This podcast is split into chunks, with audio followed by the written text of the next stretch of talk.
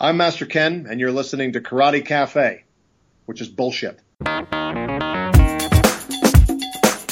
Welcome to Karate Cafe, your source for martial arts conversations since 2005. Karate Cafe is sponsored by Piranha Gear. Visit piranhagear.com for all your martial arts equipment needs. And now, here's your host, Paul Wilson. Hello again, everybody. It's Paul with Karate Cafe coming at you with a new episode or minisode. I haven't quite figured out where I'm going to stop with this thing yet. Uh, this episode is a follow-on and I hope a compliment to the latest podcast from the lovely and talented Ian Abernathy. Uh, the podcast was on street fighting and his views on it, as well as the terminology and uh, other factors related to the term street fighting. Well, I'll discuss in a bit some of his views and then discuss my take on street fighting, or as I refer to it, fighting in the cul-de-sac. Right after this. Stand on a corner, suitcase in my hand, Jack City scores to change in and rock and roll band. Last week, we lost a music legend, Lou Reed. We're losing a lot of them lately. But only recently did people learn that this mercurial man was also not only a poet that sang of his love of the rich characters of his beloved New York City and our own complex internal psyche, but was also a warrior poet, in a sense, not only due to his noted grumpiness in interviews, but his longtime study of Tai Chi. Lou passed away after checking out of the hospital and returning home for his final days. His widow, Laurie Anderson, wrote that he passed away doing, notably, Tai Chi. Quote, he died on Sunday morning looking at the trees and doing Tai Chi with just his musician hands moving through the air. Unquote. He couldn't stand, and he knew he was dying, but he did the thing, or one of the things, that he loved anyway. However, he could. He walked that path until the end. His music has inspired thousands of bands, and his last act can and should inspire us as martial artists. Lou Reed, legendary musician, poet, and martial artist. You will be missed. CJ. CJ.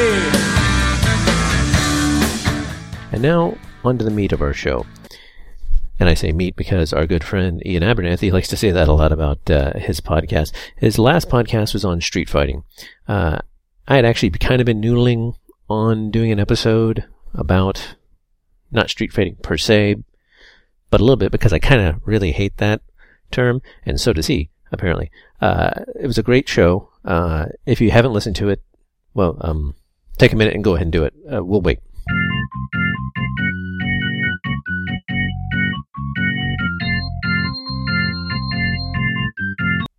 And you're back. Thanks. Great show, right? Uh, one of the things that I really appreciated about that episode was the fact that, that not only he talked about street fighting, uh, but he also talked about all the connotations of it legal, uh, ethical, you know, semantical. I love the fact that he delved into the, the terminology uh, of street fighting and, and working on defense and, and various and sundry things. And so I really appreciate uh, him touching on the terminology because that kind of made me think about how much I've recently been sort of focusing on that as well. Uh, as an instructor, paying attention to what I say and how I say it and the ramifications of how I say it.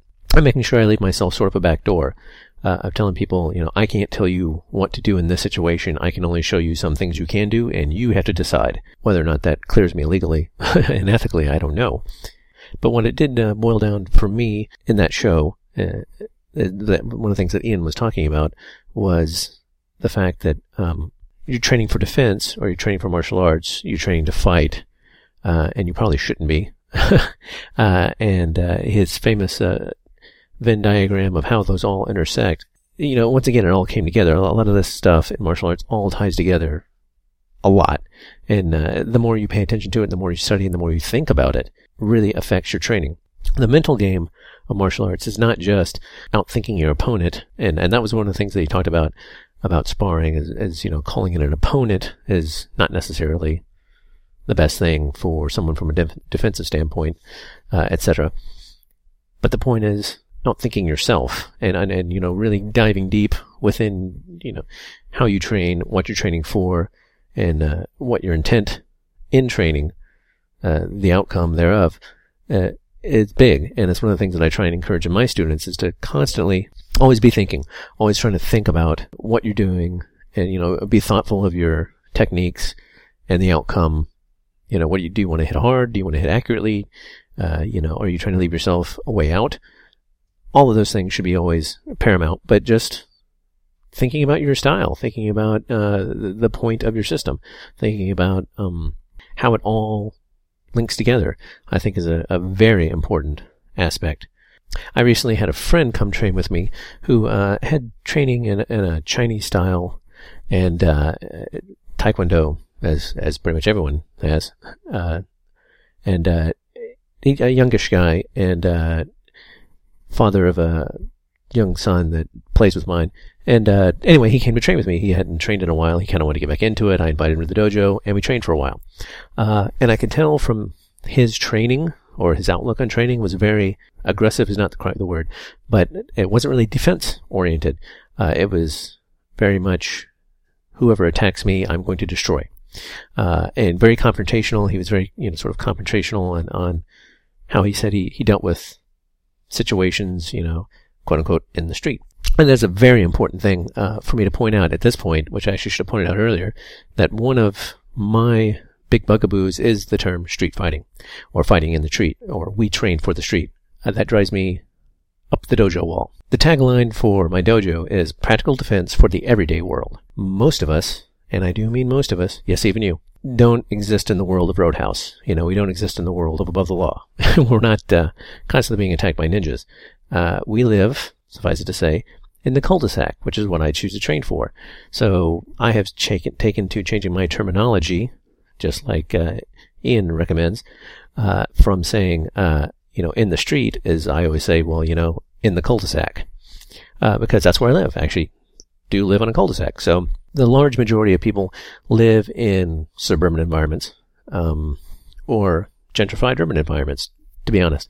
So there's not a lot of practical, quote unquote, street fighting training that really needs to be going on. Uh, I think that's really kind of counter to defensive because you really shouldn't be fighting. And to that end, when I was uh, talking with with my friend and uh, he was asking me how you would engage someone or how you would deal with somebody who was um, coming at you with a, a, certain technique, and and he was saying, well, you know, I would just take him down and beat him and da da da, you know, and uh, I was talking to him and I said, well, you can't do that, and he said, well, I, you know, you have to. And I said, well, what if you're with your son? You know, what if you're in a public place with your son? Are you going to do that in front of your son? and the look he gave me was like shocking, like he never thought of it. Probably because his prior instructors did not include that. I think they probably didn't comprehend the fact that somebody at some point may have a family that they need to look out for, or um, just you know want to be able to get up and go to work the next day, or or just make it home that evening.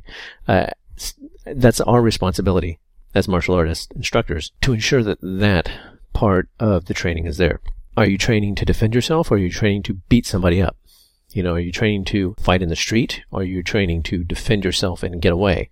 Uh, that is a very clear distinction and one that is not necessarily, I think, spoke of in, in a lot of, lot of schools. Uh, uh, to this end, um, this guy has also been training at uh, some jujitsu schools and some judo schools and uh, he was training with another karate instructor somewhere, and he kept telling me that this guy is really good, and he's really good because he trains bouncers. And you know, I've heard of many instructors in the past teaching that they, they train bouncers. They train bouncers. Well, they probably don't train bouncers to fight, because uh, uh, I think legally, uh, bouncers really aren't supposed to be fighting you. Uh, they can defend themselves, but I don't think they uh, are, you know, uniquely covered under the law for fighting. And in my mind, that's not really a good baseline for defense training or uh, someone who's looking to get into uh, any martial art for self-defense because that takes the defense part out and that's straight up fighting. I further had a um, another friend who on Facebook posted a thing about uh, going to a, a, fight night, and he was said it was open and he was inviting all the everyone he knew, and he said if your instructor won't let him won't let you go, then you're probably with the wrong instructor. And I understand where he was coming from for that. However, if one of my students said he wanted to go to a fight night at a certain level, I would have to question. I don't call it a fight night because it's it's not a fight; it's sparring. But I guess spar doesn't sound quite as cool. Fight night sounds much more cool. If you take a defensive situation and you you engage with whoever it is, then it's a fight, and you're choosing to get into the fight. Uh, if you get into the situation because you're thrust into the situation by someone else attacking you, and you extricate yourself from the situation, whether or not it is from a defensive technique or whether it's from a preemptive defensive technique, then you escape. Then you get out. You take your family and go. You take yourself and go. You go report into the authorities. You, you do whatever steps are, are apt uh, after that, but you don't continue the fight. You don't continue the fight any farther than it has to be. Uh, one of the points that Ian made, which I thought was at first was kind of uh, questionable, but then I, I, I, grasped what he's talking about and I agreed, was he was he was saying to in- incapacitate. Many techniques that I teach in my dojo lead can lead to incapacitating. Now, what does incapacitating meaning? You know, uh, in my mind, that means putting them in a position where they cannot continue to attack you or do not, or choose not to. It could be, you know, a kick to the knee so they can't really move as well. It could just be making them trip and falling down. It can be doing something to them that's embarrassing in front of their friends. I actually had an altercation with somebody that I could tell that the technique that I did, which did not hurt them, was not a punch or a kick. It was uh, more or less a sweep or a takedown. And when they landed, the way they got back up, you could tell in their face that they were just embarrassed that the people who were observing this, they were embarrassed because they, they knew what they looked like. They looked kind of silly, both going down and trying to get back up, trying to gain their, uh, their footing. It just looked kind of silly.